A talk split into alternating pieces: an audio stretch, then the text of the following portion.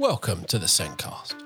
My name is Dale Pickles. I'm the managing director of B Squared and the host of the SENDcast. Each week, we'll be talking about a different topic within the world of special educational needs to improve our knowledge, to provide support to professionals working in schools, and to empower parents. In this episode, I'm discussing trauma and working with emotions. And I'm discussing this with one of my, my regular guests, Alison Knowles. Before we get started, have you heard of the Virtual Send Conference? This is a conference we here at B Squared started running in 2019 that makes CPD around SEND more affordable, easy to access, and allows you to access and deliver CPD to the whole school around SEND. It runs every year over the internet, but you can watch the videos whenever you need to, as they are always available on demand. For more information, visit www.trainingforeducation.com. And at the end of the episode, I'll be giving you a discount code so you can save some money when you purchase access. Let's get on with the podcast.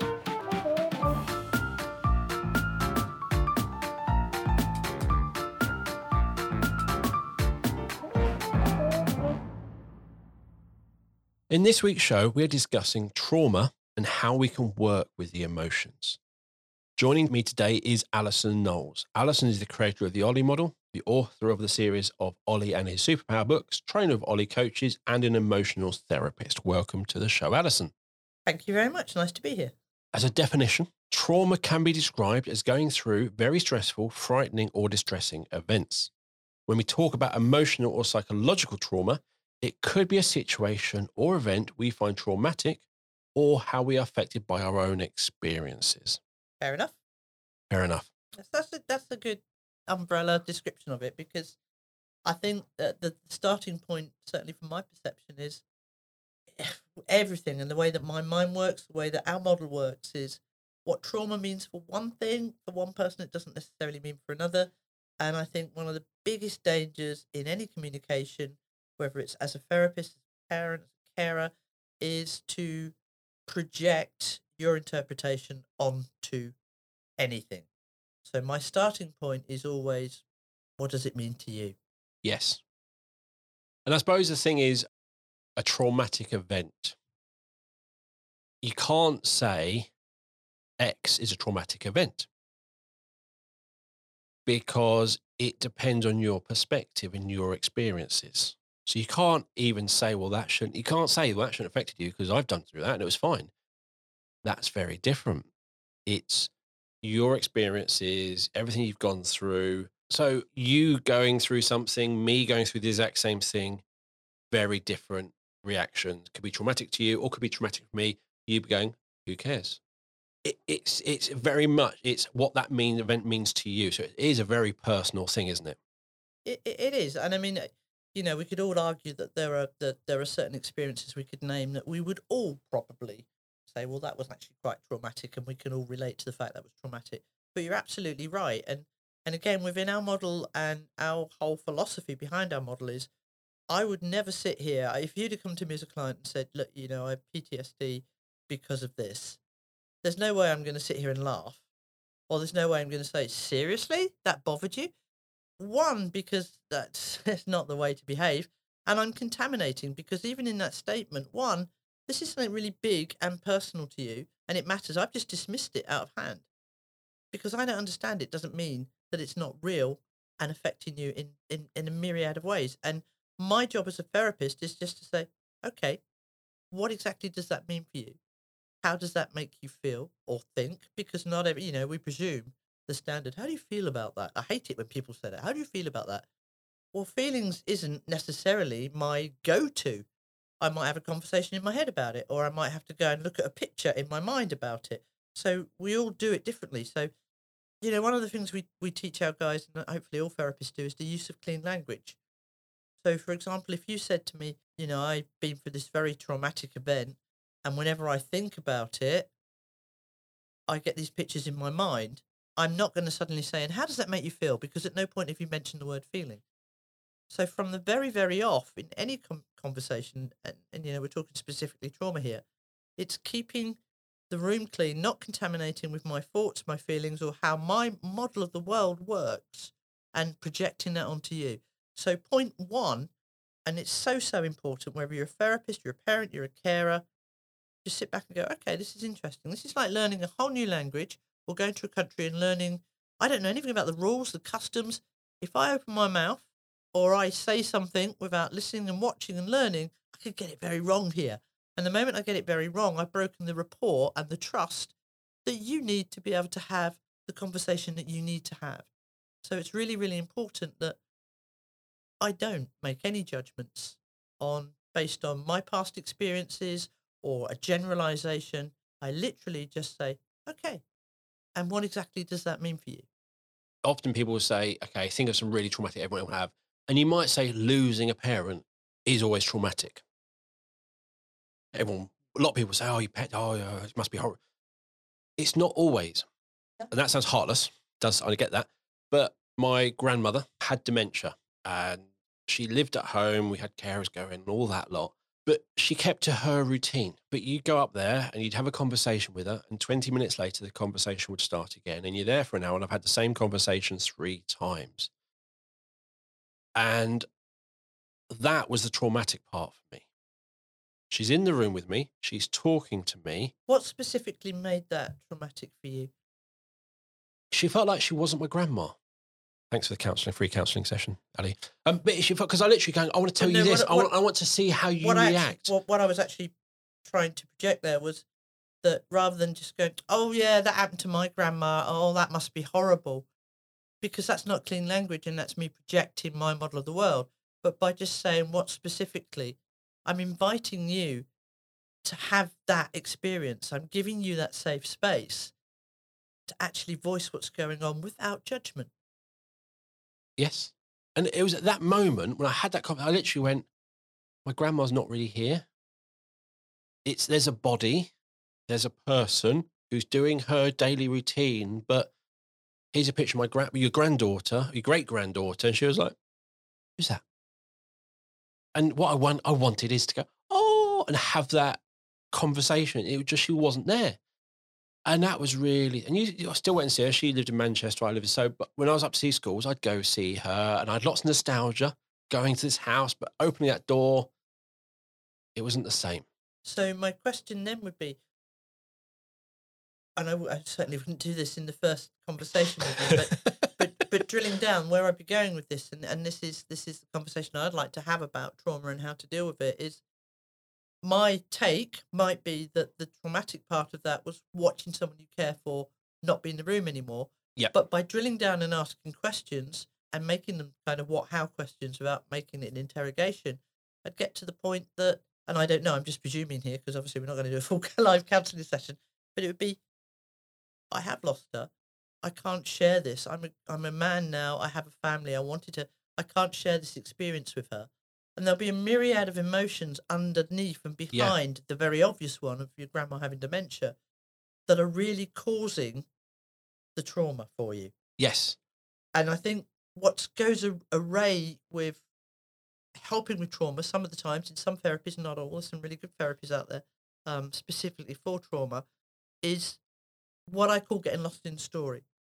So you must be really upset right now because your grandma has Alzheimer's or dementia. And if I if I just go with that and I make that presumption, Lost. I've gone off over to the left Yes. when I'm working with a client, and this is how I train my therapist, I love fishing. That's that's my go-to I'm quite antisocial. I can just sit there all day and nobody talks to me. I'm never good. I'm never, I never get the point at fishing, but okay, we'll go there. No, you don't, I don't have anything on the line. I have no intentions of catching anything for the vegans and people out there. I just seriously, if you seriously, it's a funny thing. If you've got a rod in your hand, people leave you alone. It's the strangest thing. I reckon I could go out in the front garden and do it with no pond, and people would leave me alone. I'd call you a gnome, but yeah. But the the thing is, what what we do is, and again, it's so so important that we don't project as Yep. therapists, parents, carers, our model of the world, our everything we've learned, everything we believe to be true onto somebody else, because that really limits the conversation, and and, and you'll stay stuck in the story. So I say this thing about well, put loads of fishing rods out. So my first fishing rod is dementia or Alzheimer's, whichever it was. Forgive me. Um, that's one fishing rod. That Yep. could be what's really upsetting Dale at the moment. But then by asking questions, I might have another fishing rod. Was it um, your granddaughter will never have the experience you had with grandma? Yeah. Will it be? And I just put all these rods out and I test them till we get to the one that's really causing the emotional reaction to the situation, rather than just presume that it's the obvious one. And this, my grandma, yeah, that. But it was a year or so later, might be two years later. She had a fall, walking to the shop. She fell over, bumped her head, never regained consciousness, and died. There was a sense of relief because my grandma had left And earlier. how did that sense of relief make you feel? It was, it was, it was really, it's confusing because you're supposed to feel upset when someone's died. But I just felt like, oh, because again, again, I try and work out how do you feel if you have dementia? Because you, you see on TV, there's anger, there's confusion, things like that. So I don't know how she felt, but I just felt, oh, she's resting. She's a, it's she's no longer struggling, um, things like that, and that's how I felt, kind of thing. It was like, but I also felt my mum. It's over for my mum. My mum's not having to worry about her constantly. There was a whole argument should she go in a home. There was a whole argument where people fell out because she should be in a home. She'd be alive longer. But if she would be in a home, she wouldn't be grandma because she would lost her sense of who she was because she wasn't doing her daily routine. And there was a whole argument around And what that. was the, what was the hardest thing for you to deal with throughout that? If there was one emotion in the midst of all that, when you think about all that and all these decisions, what was the hardest of the, of the And biggest this is a bit- comes to mind? I like analysing myself. The hardest motion through all of this was when we went up to Manchester because my granddad had died a number of years earlier. So we were clearing out their house. And I had learned all about the history of this house. And my mum would go, Are there any memories of grandma? Anything you'd like to have so you could remember? You know, Yeah, there's yeah, certain yeah, memories. And. I remember going up and hearing the clock, the ticking clock. And you could sit there in silence and that clock, oh, it just felt lovely. And um, they're northern, so they have the drink called Vimto, which we didn't have down south back then. So I only got Vimto when I went to my grandparents and we got a bottle and we take it home. So Vimto was a big thing. And I always had it in the same mug. And I literally, there's certain things I did, always brought back memories. And I was like, I want, I want one of these things. They'd already been taken by my cousins before my grandma had actually died. And that was the really horrible bit. So I'd lost my grandma years ago when she was alive, but I never had an item I could hold to make me think of my grandma. Because all the stuff that brought back, it's already I gone. can't, I can't imagine what that's like. But it's It not was- the it normal but it someone really dying lovely. and where the trauma sits. When, when you were talking about that, something really lo- lovely happened. When you talked about the clock and it ticking, your eyes kind of went off. I could see you almost visualize. What did Oh. that clock look like? Oh, it's one of the small ones on the wall. There's a picture of a kangaroo because my parents lived in Aus- Brilliant. grandparents lived in Australia. I can Brilliant. literally, I can really, I'm lucky. I can visualize. I can see the train line. I can see my grandma standing there. and That lovely chuckle grannies do when you tell them a story and they just look. I get all of that back, Do you and know? You that know? connection would have been amazing. many years ago, um, I I moved house, and I same thing. I'd lost my father, and for whatever reason, I had his cloth cap, and it got lost in the move, and I was absolutely devastated because that's it. You know, I can get another cloth cap, but that was my dad's cloth cap, and I thought that's it. It's gone forever. And then I found out that a family member had actually taken it, and it was like, no, it's been taken from you. It's gone forever. But then I realised something, and this is me, and I don't know if it, you can relate to this. But I realised that just as you just did when you were talking about that clock on the wall, the kangaroo, and that certain noise that it made Yeah. that was specific to your grandma because it was her clock. All I've got to do is talk to you about it now, and I can see that cap, and I can smell. My dad used to smoke certain tobacco, and I could smell it when I think about that cap. And something really lovely happened when I realised I could do that. I realised they haven't actually taken anything from me because that thing that connected me to him, Yeah. Can never be taken from me. No, and that's the thing is people say, oh, they always live on, and I've understood it. And I actually, um, with my grandma, I'd be just like Vimto. Just certain things will take me back to that house. What a lovely thing. So, I mean, uh, now if you have a glass of Vimto now, do you, are you back there? Is it- Yeah, I'm back in my childhood. And that's the thing. What a lovely thing.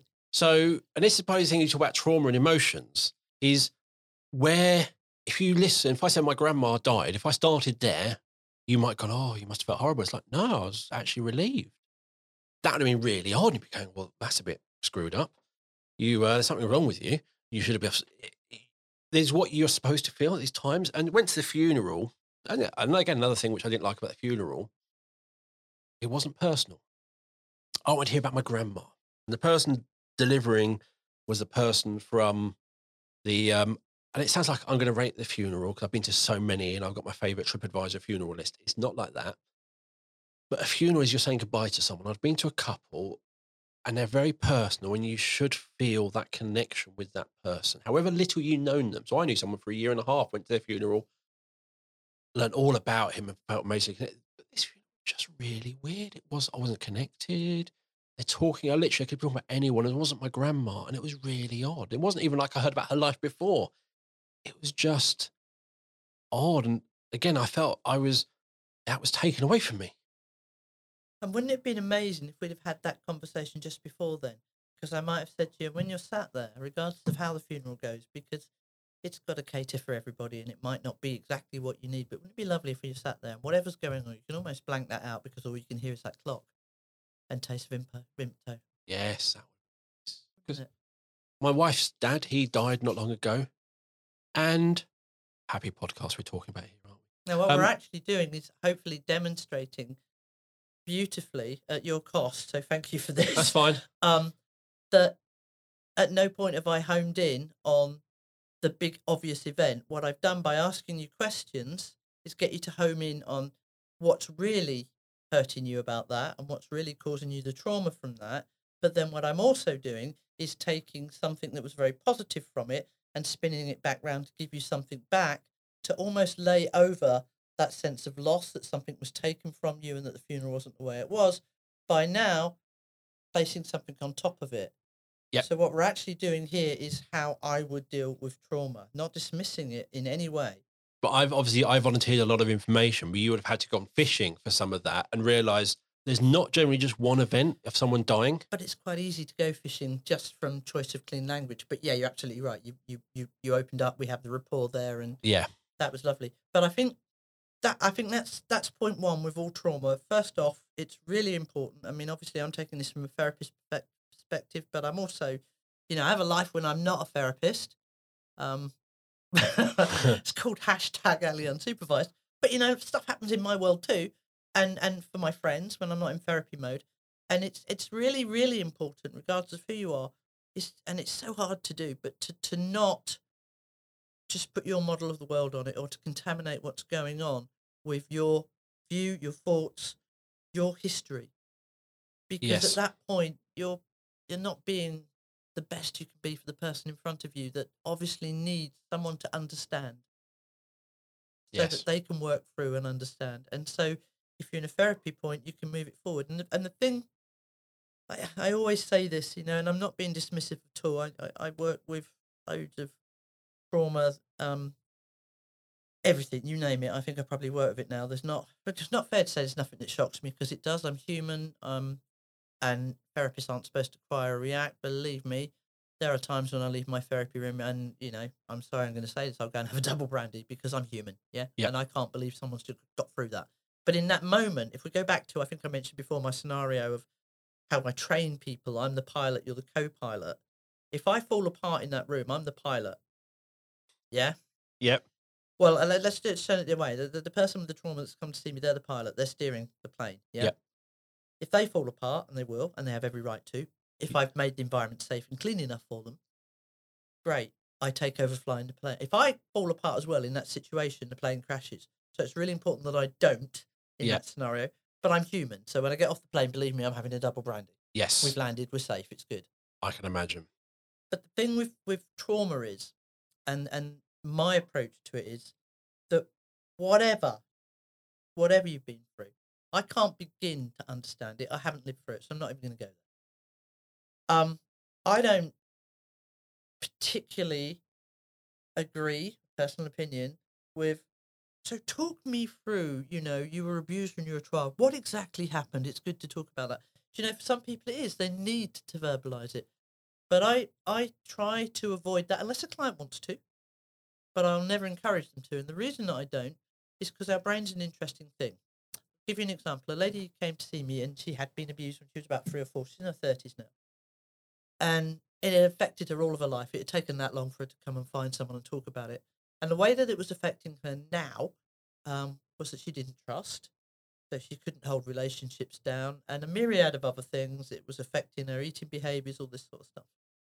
Um, and she said, she told me what had happened. She said she'd been abused. Didn't go into too much detail, and I didn't ask because she wanted to tell me.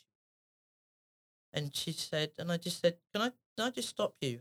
Said, "What's your overriding emotion right now when you think about maybe what happened and subsequently how it's affected your life till now?" And she said, "I'm angry. I'm really, really angry." Now, my instinct was, I would be too. Damn it, he should be shot. Thank God I didn't. I said, okay, and what specifically is that anger about? And she said, why on earth didn't I phone Childline? Why didn't I tell mum? I'm really angry with myself.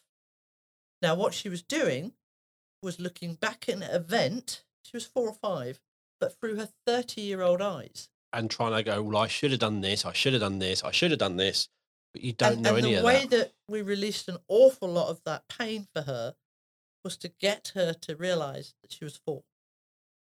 And at four, that wasn't something she could possibly have done. No. And that she wasn't a bad kid. She didn't encourage it in any way. She was four. Yeah. Deal with it. And and that, that was one example. But the thing is that that's what our brain does. Any memory that you have, every time you bring it back up, whether it's a positive one or a negative one, you will change it because you're looking at it through your eyes with your experience and your knowledge of the you now that you didn't have. Let's talk about our teenage years. Some of it was good. Some of the stuff we did, my God, what was I thinking? I, I was just about to say some trauma. There's certain traumas, sexual and all that lot, mm. horrible, disgusting, blah blah blah. But some trauma is because it's unexpected.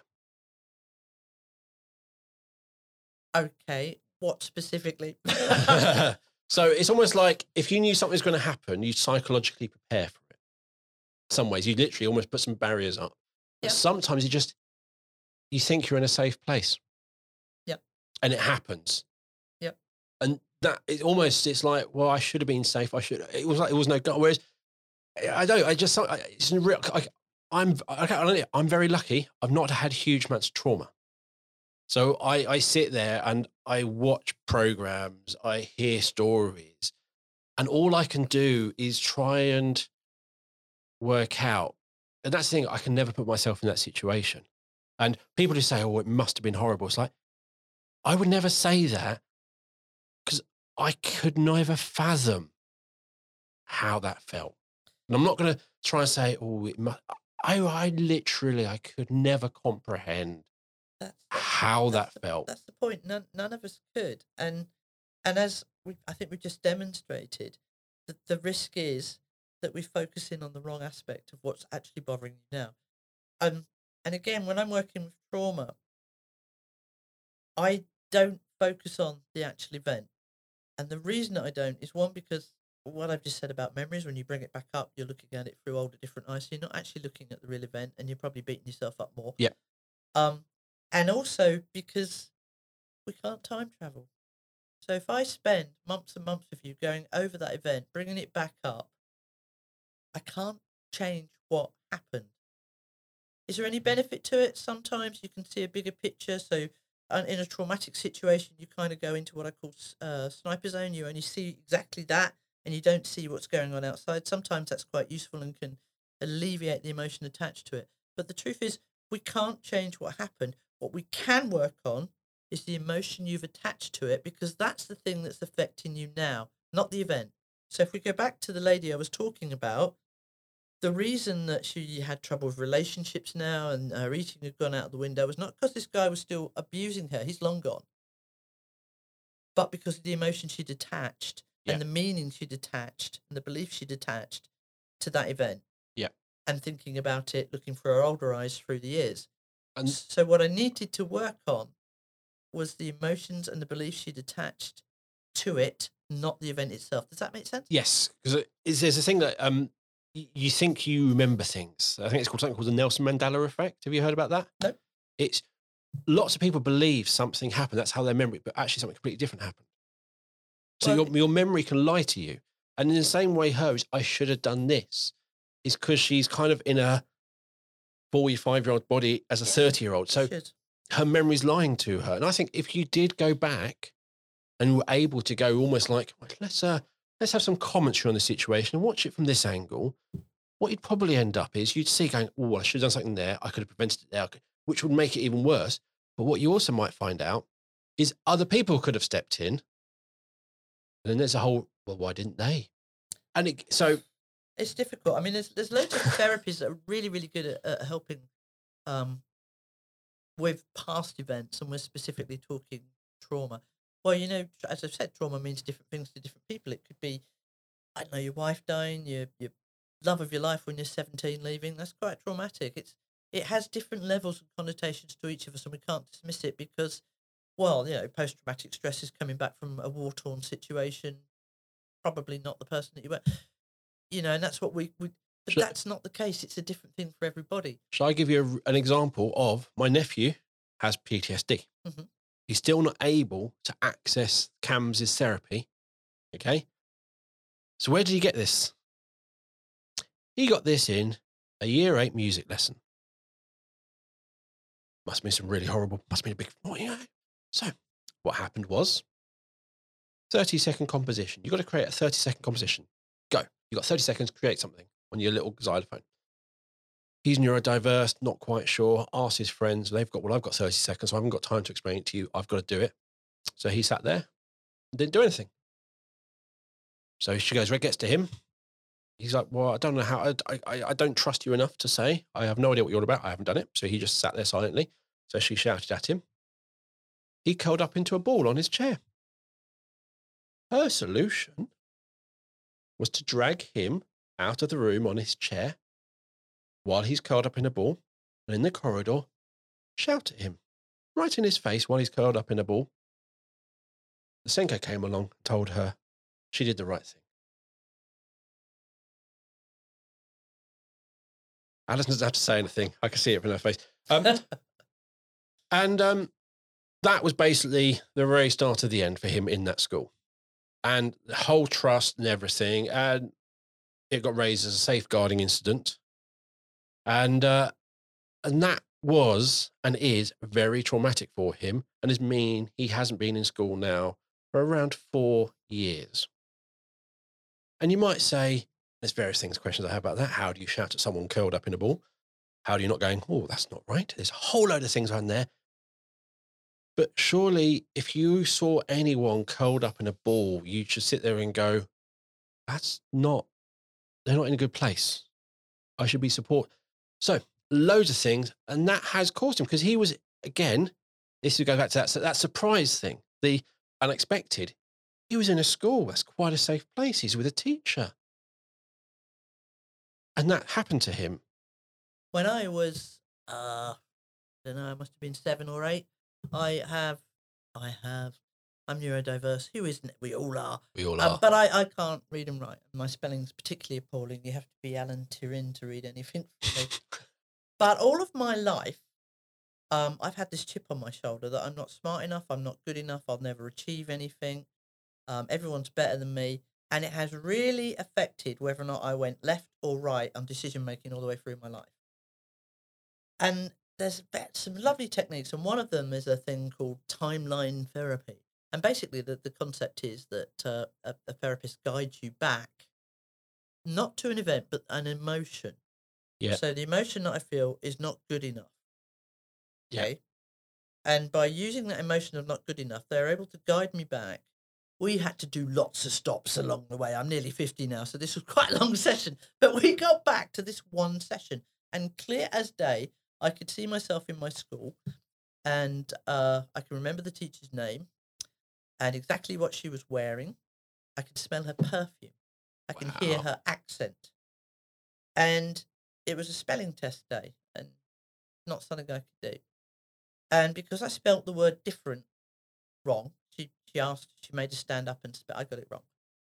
And the kids laughed because I got it badly wrong. She made me move to the front of the classroom. We had chalkboards back then and write the word different up on the board a hundred times in front of everybody. Well, after about 10 times, even with dyslexia, I can copy pattern. So I got the word right.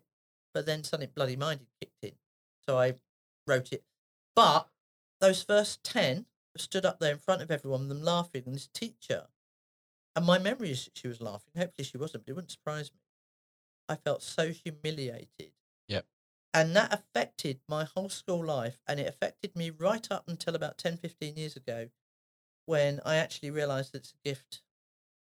And I actually realized that actually, by going back to that younger me in that classroom, I just stood next to the younger me and the therapist guided me and said, What's going on? And I explained what was going on. And she said, And If you could talk to the younger you right now up on the board, what would you tell her to do? And I said, I'd tell her to write something really rude. but by doing that, I changed the emotion of the event straight away. And she said, What does she need to know that by knowing will allow her to move forward in a different way to the way you have? And my older self was able to say to my younger self, This woman is out of order. You're going to grow up, Ali, and you're going to be working with people with additional needs, learning disabilities, and God knows what else because of this woman. So she's actually doing you a favor right now, even if it doesn't feel it. This is not you failing. You can't read and write, but you're brilliant at other stuff. This is her failing. And the children are just idiots and they're just children. And that's what children do. And by having that conversation with myself, I was able to release the emotion of not being good enough so that I could move on. If this was a Marvel film, that would be your origin story, which showed you how the Super Ali was created. and you could say, if it wasn't for that person being absolutely horrible to you, Good. You wouldn't have done all the amazing things. And that's thing you got you got to turn it and, around. and, and you know that, that that's positive psychology, isn't it? I mean, you see these amazing athletes that, um, not not necessarily because they've been in our armed forces, other other reasons that they you know they're disabled for one way or another. You know that's huge, and and they they have the resilience to actually say, okay, I can't do this, but I can do that. That those guys, they're inspirational. Not everybody can do that. No. but I- again, my my post traumatic stress disorder, which was what it was diagnosed as, I blamed completely on this idiot teacher. But when I realised what it was, was that it created a sense of lack of self worth. And that lack of self worth had then made every decision for me up until a few years ago. And all I'd done is stayed stuck in my loop of my story that I wasn't good enough, which just made that one event have all these effects over me over the years. Yep. So I can't go back and change what happened, but what I can change is my understanding and my belief about me and who I am. Because that's what's really causing me the problem, was really causing me the problem, not what she did. That started it, but it was me taking responsibility that from that point, Yep. I chose to believe what I wanted to believe. Now, when we're young, we do, don't we? We look to our peers. So it's really important parenting in those young years when we're, we're so vulnerable to other people's thoughts and opinions and what they say and think about us. That can be very So, traumatic. Interesting. you said thoughts and opinions. Yeah. What I actually heard with your slide is faults Thoughts. and opinion. There you go. And that's the thing is I, I Was that a Freudian slip? it was a Freudian slip. But that's the thing is, I, I I didn't have anything like that, but I have a number of really negative memories throughout my secondary school. Some are linked to I wasn't living up to my sisters type thing. I was the third of the runt or whatever. But and the things that so you have those things, which from your parents, but also from the teachers. So um, you have that, but also, yeah, I have situations where I was different. Um, and um, and I think I, I'd get, I'm I, again a bit of a photogenic, neurodiverse. I'd get the top grades. I do like it was this was it was uh, you get five one to five, and I'd get fives for attainment, but I'd get two for efforts. And I'm going, I did everything you gave me. What more do I need to do? Yeah, but it's your ethics wrong. I'm 11. And I got times where I got, I got called arrogant. And, I, looking back, I was probably a pain in the butt. But again, like what you said, it's more about as I look back and I get older and slightly wiser, but not really wiser. Um, it tells me more about them than me. Yeah. So that teacher shouting at my nephew, he'd done nothing wrong. That was about the pressures being put on by head teachers, local authorities, Ofsted, home life, and it coming out when it shouldn't have. That's what it tells.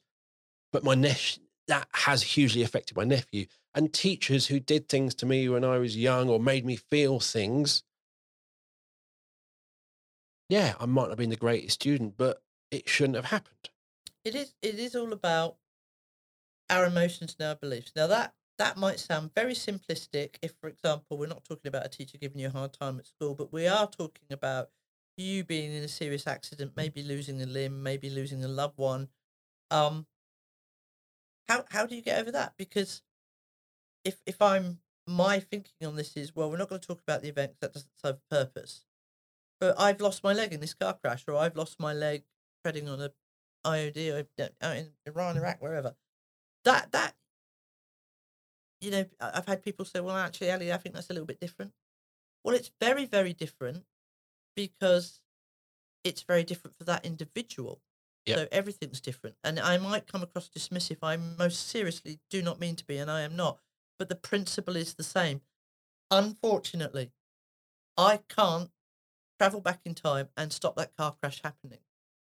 What I can do is help you look at how it's affected you. Yes, okay, you've lost your leg. I can see that's how it's affected you.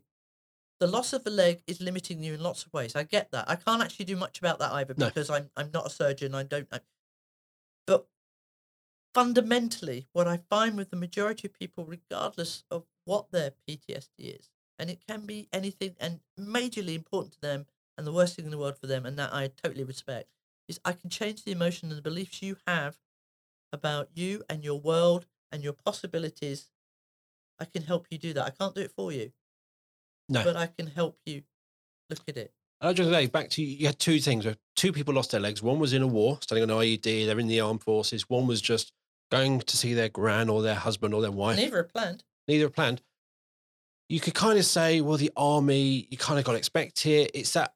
But you don't. They're completely different reasons. I played rugby for years. yes. Okay. And and the number of times that I came off the pitch and I thought, oh, that was lucky. And then one day, a dear friend of mine didn't come off the pitch, neck injury like we get all day, every day. Yep. Um, but they broke their neck and they were disabled all the way down. No way I could have known that. No. No way they could have known that. So do you stop living? You don't. And so I, I don't, you know, blow, losing a leg because you're in the armed services, you should expect that. I'm not so sure about Not that. one. expecting it, but it's kind of. What I mean is, you More see likely.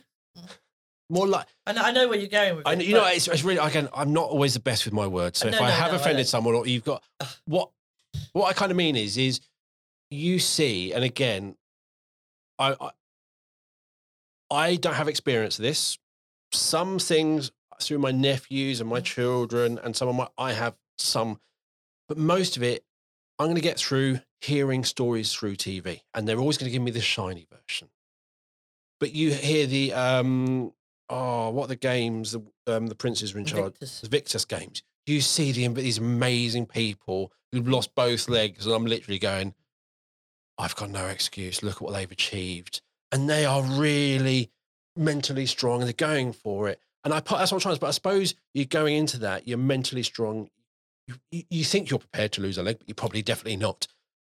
Most, most of the guys that I know that are in the services, that is their life, that is their identity. When they're not in the services anymore, they've lost more than a leg. Yes, and that's the thing. It's not the leg the that's leg, gone. The leg they can cope with. Yeah, it's the identity. Yeah. But I think if you're literally going out to see your uh, going out for a Sunday lunch and you get hit and your legs, it's the again the this shouldn't have happened type thing. There was no reason. For it.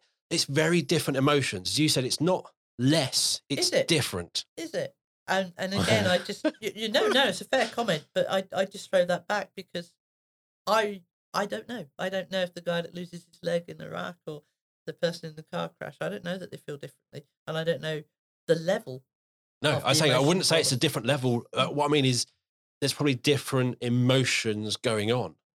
I guess I guess my my my thing is that you know, and I know loads of therapists will disagree with me and they think you should talk through it and talk through it and talk through it. If I have a client and they want to talk through it and they want to tell me exactly what I will sit and listen because sometimes to say it out loud, maybe it's the first time they could because you know you can't actually say to your dad who's really proud you're in the army that no, I was really bloody scared, dad.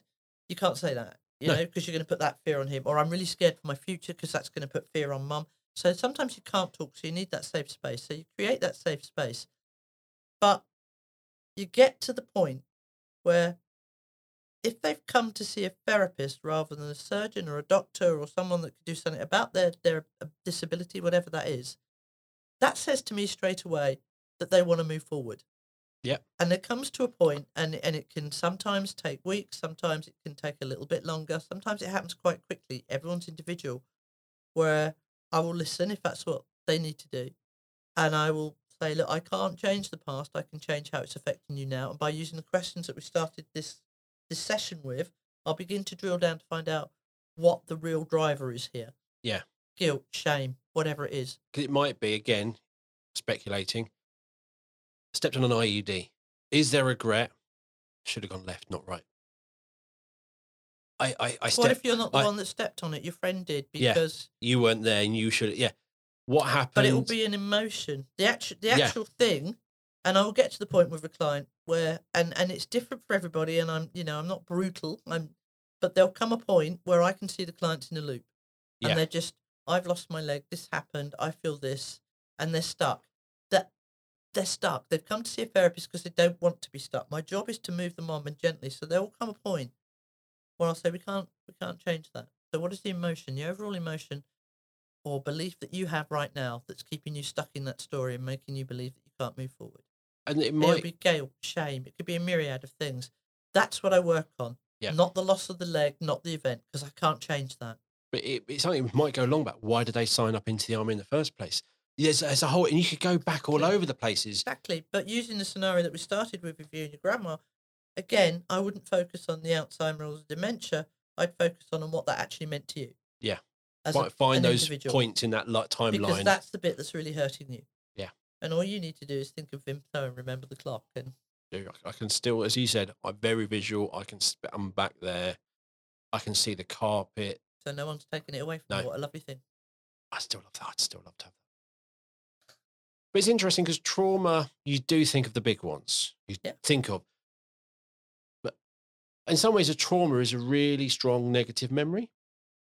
Is that, or is that It's it's Things a- which stick in your trauma- a mind. trauma is an event. Yep. That I've uh, you know, it's so many different definitions. Either an event you're directly involved in or that you witnessed. So then you have what about the guys that? And again, I can I can use me for this. I remember that I lived where I lived once. There was a, an old chap, an old couple next door, and and I kind of kept an eye on them. They kept an eye on me, and uh, I used to be writing my book, so I'd be sat at the window looking out, and I see the old chap, and every day at ten o'clock he'd wander up the garden to feed his pigeon. Half an hour later he'd wander back, and he's while he was doing that, she'd Mrs. had gone shopping or whatever, and I sat there having a cup of tea. Off he went, and I was immersed in what I was writing, and I looked up and I thought, I haven't seen him walk back.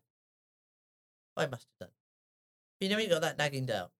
I thought, I'll do a cup of tea anyway. I'll go make him make me a cup of tea. So I went and knocked on the door, no answer. I had a key, no one. I thought, I can still up. I bet he's fallen asleep. I walked up there and he's lying dead. I'd never seen a dead body before. My instinct was, I've seen it on TV. Keep pumping his heart, he'll be all right. So I was doing that and phoning the ambulance. I was so grown up because I'd gone into fight or flight mode. And the ambulance crew pulled me off in the end. Been dead for ages. But that stuck in my mind. Now, what was it? And again, because I'm a therapist, I can do this. What was it? Was it the dead body? Was it the old man who I kind of loved a lot? What was it? The emotion that caused me the most problem after that was just like that. Jesus, that could be me. That could be anyone. It could be my mum. It could be. That's the emotion that I took away from that traumatic event. Now, a therapist that didn't necessarily work in the way I'd need them to pulled that one back. Might have spent a lot of time talking about how I felt about seeing a dead body, and you know the fact that he was dead and that I couldn't save him. They're they're what they might have felt in that situation, and completely not help me because they didn't get to what it was that I took away from that that affected me afterwards. And it was, blimey, life's that delicate. Yeah. That frightened the life out of me. That was traumatic for me. Not him dropping dead, but the learning I took from it. And I think I think for some children, if a grandparent dies and it's just gone with no present, It's like- Absolutely. you look Yeah. at everyone else in your family. This could happen to all of you at any moment. yeah, you're all old. and that's because kind to, of- to them you are. The trauma isn't the dying. The trauma is all the bits that anyone could go and that realization. And Yeah. it's it's really yeah. Trauma is really weird. There's um again I sit talk about trauma and I think of memories and because I've not I'm very lucky. I've not had huge traumas. It's I've heard stories, but often it's always after. So again, I've not witnessed. Um, but, I But you, remember you say you probably have been through things that probably the thing is the rest there of us would say, I mean, that, that was traumatic, but you, you, again, your but, perception of it was different. but I'm literally going, well, it's not that serious, so I downplay it. It's But like it a might, bit might be to somebody So- else. a story which um is uh this was it, it sounds like a really fun day is uh christmas fair local school my children went to they needed a santa i was literally going i'm in my 30s i'm miles too young to play santa but i got roped in. I was santa. I had an absolute blast. My daughters came in. Being they reckoned they almost like didn't reckon they saw santa. They didn't see me they saw santa. And that was a whole that's amazing. Literally i'm talking to my daughter. She saw me put the suit on and she's sitting there and she's wide eyed going, Oh, it's Santa and he knows my name and he knows I've got a cat. I'm going, Really? So that was quite fascinating. But I also knew their friends and I knew, Oh, you've got a little brother, you've got big sister. So that was lots of fun. And kids I didn't know, we have elves from year six. So they were able to go, Oh, this is blah, blah. He's in year five. He's got a younger brother. He's just got a dog. So I was able to, even children I didn't know, have information about them. And they were going, it was great. I'd have a whale of a time. The last child came in. I was literally going, this is great. I'm going to do this every year. What do you want for Christmas? My mummy and daddy to stay together. And then she burst into tears. I was not ready for that. Who is? Christmas is an amazing time for me.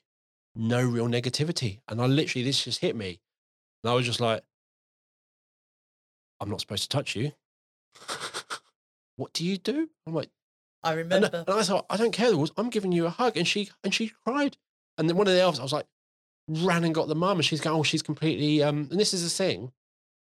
She overheard something and she's misunderstood it. That's created an emotion. Yeah. And the perception of it and everything. So what actually may have happened, what but yeah, so that again, in some ways it's really stuck in my memory. I don't think it was a traumatic experience for me. I don't know. But seeing it for her and how that was Christmas, you're seeing Santa. Everything going else, you know, every other children asking for this, that, and this. Her biggest thing was, I want my mum and dad to stay together. And she left. She walked out and I burst into tears. I was gone. I just sat there for like an hour, empty. Realization that Christmas isn't, you see, Christmas is always happy for everyone, and you see it on an advert and you see it. But this was, for me, that was quite close. That was, wow. And and you know we're talking about different types of trauma, but a massive one is parents splitting. Um, a loss of a parent, parents splitting, and the number of little ones that I have that. Then we have attachment issues. We have all this sort of stuff going on, and everyone says, "Oh, it's because me and dad have split up," and and everybody believes that must be true because we're all older and wiser, and that must be what's upsetting this poor little girl. Yeah. But when you talk to her, and again, you just make it age appropriate, but pretty much what I did with you at the start of this by asking those questions and not focusing on the fact mum and dad had, have breast broken up, you can actually drill down what does that actually mean. And I remember one young lass, and mum asked me to speak to her because she hadn't been going to school. She was crying all the time. She was off her food. And she said it was because, um, well, it's because my husband died. I know what this is and you know we've talked about it, but there's no moving her on. And I'm like, don't know, you want me to try and have a go? So anyway, I got little one in and chatting away to her, just building rapport, getting to know a bit about her. And I said, uh, so mom says, not as happy as you could be right now. I went, so what would you say is going on with you right now? She said, I'm just upset all the time and I'm crying all the time and I want to hide in my room. You, mate. I said, what's making you want to do that? Really sad. And I didn't say, oh, what, because you've lost your dad, you know, everybody dies, they go to heaven or whatever your religion. I didn't go off on one. No. I went, hey, that's, I've not lost mine. What's that like? And she said, it's pretty horrible, but he was ill, so he's better now because he's gone to heaven. And I thought, interesting. Yep. So I said, right, yeah, that's a lovely thing. I like that.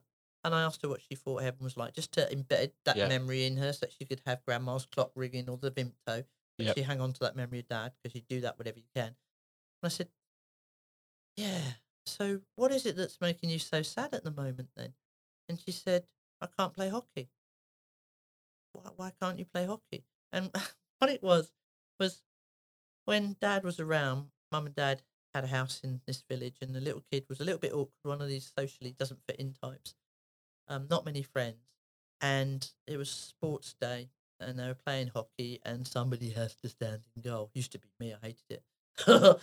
um, so this kid got shoved in goal because she's not good at sport and she was brilliant at it. She was more than brilliant at it. And all of a sudden, all the in-crown girls that were in the hockey team loved her because she was a really good goalkeeper and she was winning games for them. So all of a sudden, she had these new friends and she was someone and she mattered. And, you know, they sat with her at lunchtime and she got invited out to places. And When dad died, mum couldn't keep up the, the, the house. So they had to move. And they moved to school where they didn't play hockey. And mum didn't drive to get her back to the other school. So what the little one had lost was huge. Yeah. But everybody presumed it was about dad. So I said, so what could we do about this? She went, well, I don't know. I think there's a hockey team in the next village. I said, could could mummy get you there? And she went, yeah, mummy could get me there. We've got a car, but it's not, but she could get me there. I said, so what do you think we should do? At no point did I tell her. And she said, well, no, we can't tell mummy. Why, why can't we tell mummy?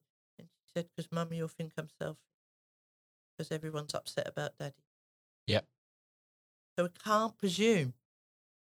The event is one thing, but the thing that's causing a problem going forward is the belief or the emotion you attach to it. And And also that belief how well the really help you through that. so she yes that belief of I'm being selfish Yeah. and because you sit there seven-year-old protecting her mum. Yeah, because you're you're sitting there you've got this horrible thing you've gone through and you go I should be feeling like this why am I not feeling like this I'm a horrible person I'm dead inside I'm you, you sit there and go I should be everyone else is why aren't I and it's No, that didn't cross her mind. She just knew that she, because everybody else was feeling that way, she probably should. So that made her a bad person. Yeah. But being away from her hockey friends was a bigger deal for her because huge. that's all she had. because because she knew he that's was ill she was grieving. For. she knew he was ill Yeah, she was quite matter of fact about it. Yeah. And, and in her young mind, he'd gone to heaven. He wasn't in pain anymore. Somebody had, had done a really good job on making it okay with her perception at that age. I remember another little lad, he'd been in therapy for blimmin' months and months and months and months. Granddad had died. And, uh, you know, post traumatic stress, he was in therapy, he was crying all the time, he was getting these really bad chest pains. And they tried everything. They were getting to the point of medication. And mum said, Look, before we do this, Ali, can you try? So I sat down with the little fella and I said, What's going on? And dad died. Yeah, I heard, mate. Yeah, yeah. He went, he said he'd never leave me. I thought, oh, blimey, how'd you deal with this one, Ali? What you do is you don't work too hard. And I went, right, okay. And what's that making you feel? Well, it makes my chest hurt. He was getting chest pains. It makes me cry. Okay. I said, uh, when when when does your chest hurt and when do you cry the most? He said at night when I'm asleep or trying to go to sleep. That's interesting. I wonder why it hurts worse then. And he said, because that's when I'm thinking about Grandad and he said he'd never leave me and I could talk to him always and I talk to him and he doesn't reply to me.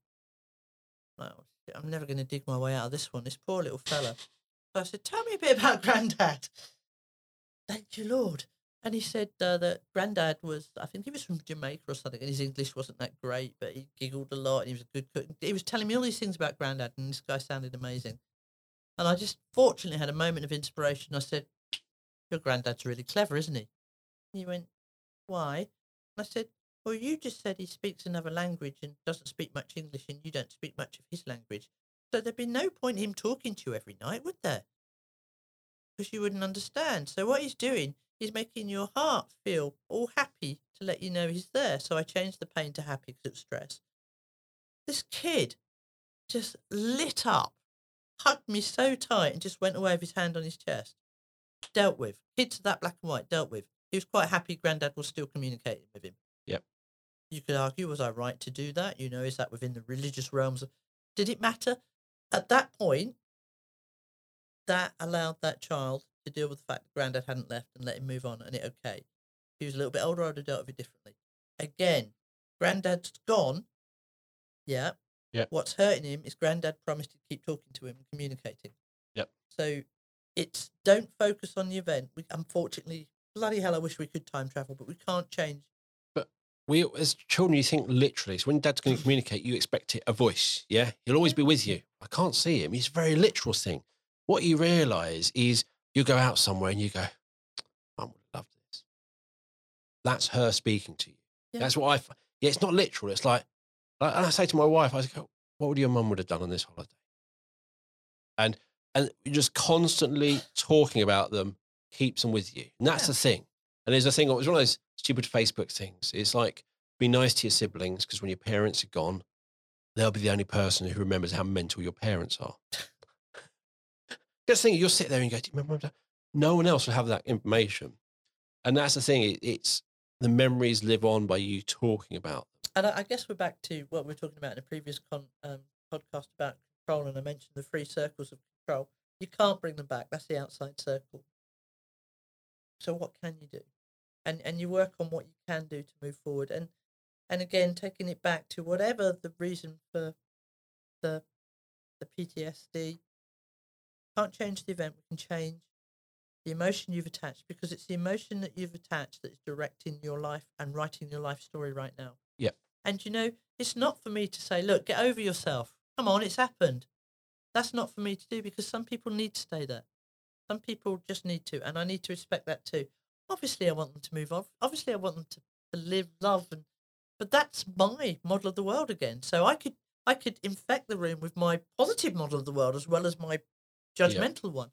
So sometimes I just have to accept that no, this person wants to just stay in that memory. They're not ready to move, and that's okay. That's more than okay. The only person that's a problem for is other people that don't know need know how to deal with it. Well, they need to sort that out themselves. He's a, Yep. he or she is allowed to feel what they feel. But again, you know, and and there's so many different therapies that are really really effective. Um, E- EDMR, um, it disassociates them and desensitizes the memory. It's really powerful. But the most powerful thing, and we have really high success rates with and by success rates, I don't mean what I think is successful for a person. I mean a client saying, "Thank you, I've moved on," or Yeah. "I can do this now."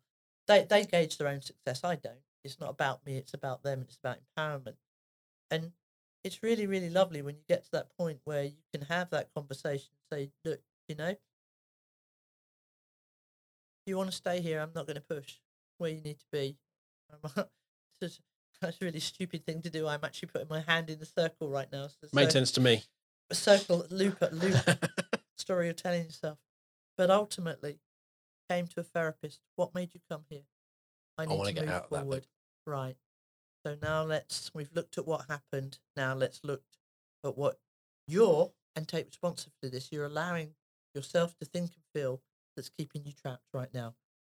Because if we go back to the lady I spoke about in the beginning, that guy's not still abusing her. He's not causing her not to hold a relationship down and all that stuff. He's not causing these emotions in her. She is, and it's a hard one to swallow, Yeah. but she's allowing herself to feel them. And I have a saying, and it is a hard one to say, follow, but no one can make you think or feel anything you don't allow yourself to. Doesn't mean you're not allowed to. You want to stay lost in something, absolutely. It's absolutely your choice. But just recognize that you are allowing yourself to, because the moment you recognize that, then at least you've got choice. Yes. Problem is, children don't understand that. We've got to try and help them understand it. And you look back at your life and you understand it in your life, but you've got to also, as you said, understand that at that time you wouldn't have understood that. No, but you just you just word it differently. Everything that we do, everybody thinks that the our model, the Ollie model, is just for children. It's not. We work with every we work for families. We work with families because you've got to work the whole family to change something. But the model and our concepts and our ideals behind the way that we deliver therapy don't change. Just the way that I would verbalize it or communicate it might. So with a child, I wouldn't sit there and say, "Well, here's the thing. Okay, post-traumatic stress." This is an event that happened and what's happening now is you've carried forward emotions and beliefs and limiting beliefs that are affecting the judgments and the decisions you're making in your life going forward. I wouldn't do that to a seven year old. No. I just go, shame we ain't got a time machine. If we had a time machine, we could go back and maybe we could have made it different. But we haven't got one. No one's got one. So we can't do that. So if we can't do that, what could we do? I miss him. Okay. How could you not miss him as much? Could think about that clock or drink Vimto. Or do something we used to do together or There's always a way.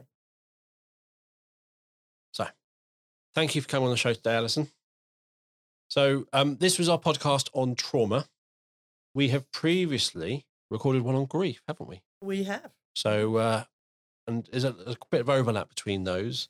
Grief is trauma, isn't it? So, Yeah. yeah. So, it is, if you haven't listened to the grief podcast, go listen to that one as well. Um, thank you for listening to the show.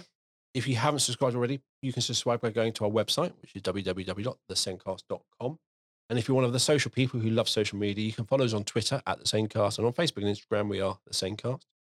And if you want to get in touch, let us know your thoughts, suggest topics, or anything else, please send an email to hello at thesencast.com. If you have enjoyed the SENDcast, why not look into the virtual SEND conferences? These, like the SENDcast, are run by B Squared, but it covers all aspects of SEN. And what makes the conference different is its access across the internet. We started these a number of years ago before COVID. Um, we run the conference every year in May, and each uh, event has 12 highly valuable sessions designed to help you in the classroom, something you can implement. Um, you can buy tickets for future or past events. The videos are always available. You can build up a really big library of on demand CPD. And the cost for each conference is £60, and this covers the entire school, not per person. As a listener to the SENDcast, we're offering a 10% discount just using the code SENDCAST10. There's no spaces in there. So thank you for listening. We'll be back with another, next week with another episode of the SENDcast. And this is goodbye from me. Thank you for having me. Take care. Bye, everyone.